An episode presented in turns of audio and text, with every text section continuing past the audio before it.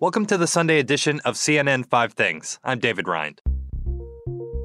I was listening to the latest episode of the Chasing Life podcast the other day. It's hosted by our own Dr. Sanjay Gupta. It's really great. Go check it out right after this. Anyway, he was exploring the idea of how our perception of time has changed since March 2020, how events seem to slip by untethered from any day on the calendar.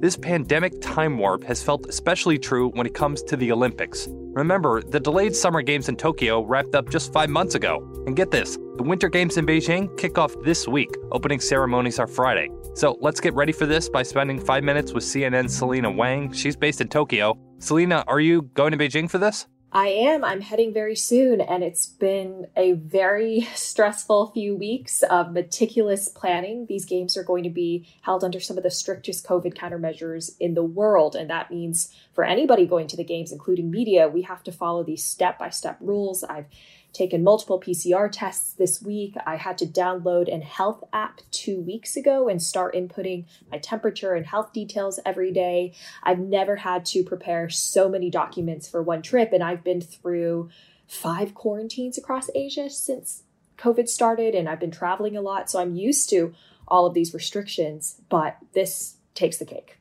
Right, you covered the Tokyo Games too. So, how is this one going to be different? I mean, the pandemic was going on then, it's going on now. So, why is this one so much more extreme?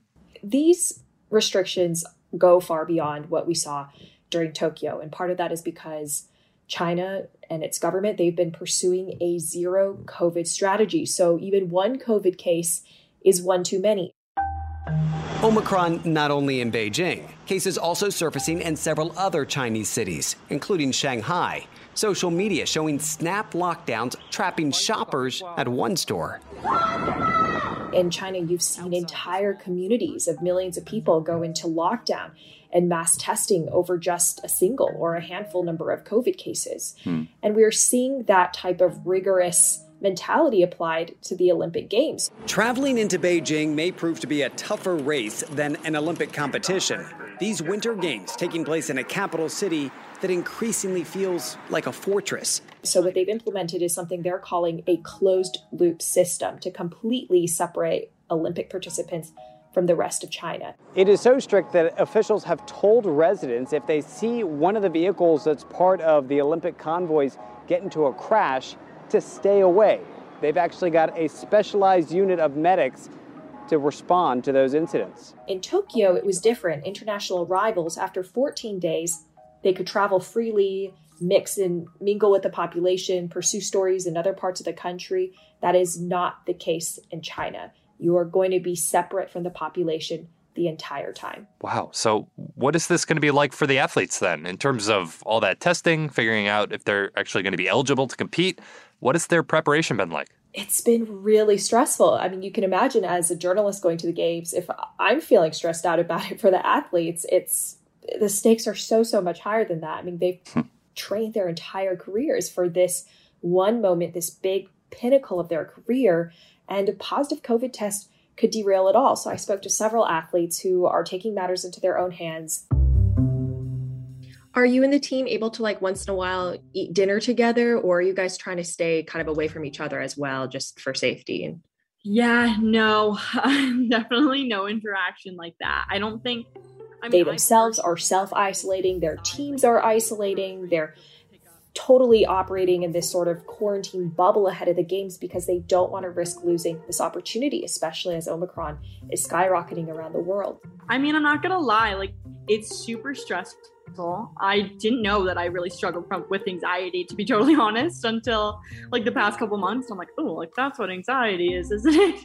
so I spoke to this one US mogul skier, Hannah Soar, and she told me that she is more stressed about just getting into Beijing than actually wow. competing for gold. And then I don't even think it's going to be like a breath of fresh air when we get there. Like we're still going to have to like keep our masks on and like really stay on top of COVID protocols because she knows if she can just get on the slopes, it's within her power to get a medal.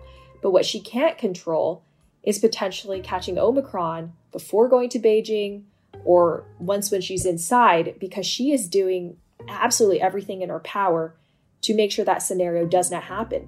I still ski in a KN95 and a Necky and just hope for the best. So even when you're outside, you are still skiing with a mask on, like underneath all of that clothing. Yeah. You're really going to the extreme here.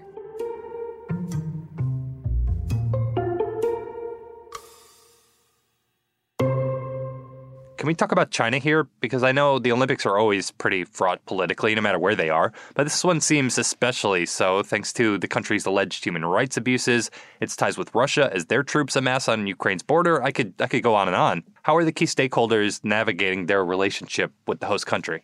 Next week, the 2022 Olympics will begin in Beijing, and the world will watch as communist China. It's communist China. Let's never forget that. So, several countries, including the US, UK, Canada, and Australia, have decided not to send diplomats to the Games as part of an Olympic boycott as a statement against allegations of genocide in China's Xinjiang region, as well as mm. uh, the situation that happened in Hong Kong, the silencing of pro- the pro democracy movement there.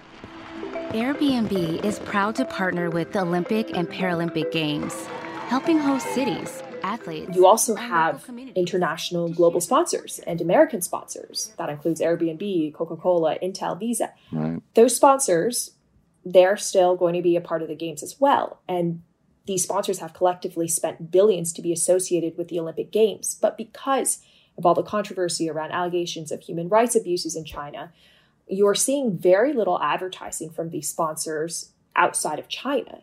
They're going with kind of evergreen messages, trying to focus on the athletes. You're not mm. seeing the normal big splashy campaigns. Oh, like go go USA, exactly. but not so much about China. Exactly. But inside China, I mean, this is such an important market for these sponsors. Inside China, they're going all out. They're seizing the Olympic opportunity. They are going hard with the advertising for the Chinese consumer, but internationally, they're trying to send a different message. Breaking news now uh, missing Chinese tennis star Peng Shuai has surfaced in a video call with the head of the International Olympic Committee. Another big controversy at these games is China's tennis star Peng Shuai and the fact that she's supposed to be meeting with the IOC president Thomas Bach. Now, she had months ago publicly accused a former top Communist Party official of coercing her into sex at his home several years ago. That social media post in China was immediately deleted. She's one of China's most recognizable athletes, but she was immediately muffled by blanket censorship in China and disappeared from public view for several weeks. China is once again blocking CNN signal to prevent uh, further reporting on the disappearance of tennis star Peng Shuai. Every time CNN covers this story, the Chinese government blocks CNN signal there. there now, you saw global outcry, outrage. The WTA pulled out of China. The IOC took a different approach, releasing a statement later that they had spoken with her virtually, that she appeared to be doing fine. And there was criticism from rights groups that the IOC was sports washing the situation and taking China's side. China hosted the 2008 Summer Olympics, and 2008 was a very different time for the world, and it was a very different China. At that point, China was trying to prove something to the world. It was seen as its big coming out party. Now, China has less to prove. They would like the world's approval, but they don't need it. They are more confident, they are more assertive. These Winter Olympics, they will be a big propaganda win for China, both internally, domestically, to the people inside China, but also to the world if they're able to pull these games off, off successfully with very few COVID cases, uh, with no infection inside the bubble, that would be a big win for China. Yeah, and we should say China has categorically denied genocide allegations, but many human rights groups remain unconvinced. All right, Selina Wang, good luck and safe travels. Thank you. And fingers crossed.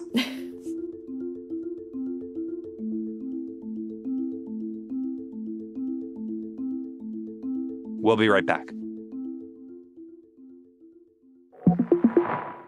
Welcome back. Here's something else happening this week.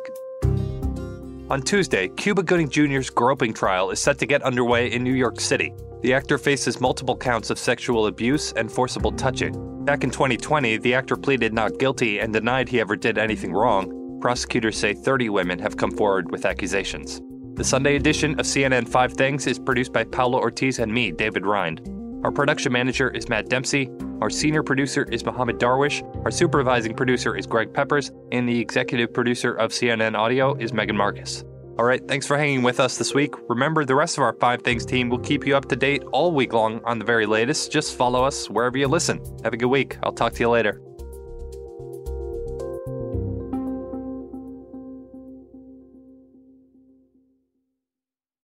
When you work, you work next level. And when you play, you play next level. And when it's time to sleep, Sleep Number smart beds are designed to embrace your uniqueness, providing you with high-quality sleep every night. Sleep next level. JD Power ranks Sleep Number number 1 in customer satisfaction with mattresses purchased in-store. And now, the Queen Sleep Number C4 smart bed is only $1,599. Save $300 for a limited time, only at Sleep Number stores or sleepnumber.com. Prices higher in Alaska and Hawaii.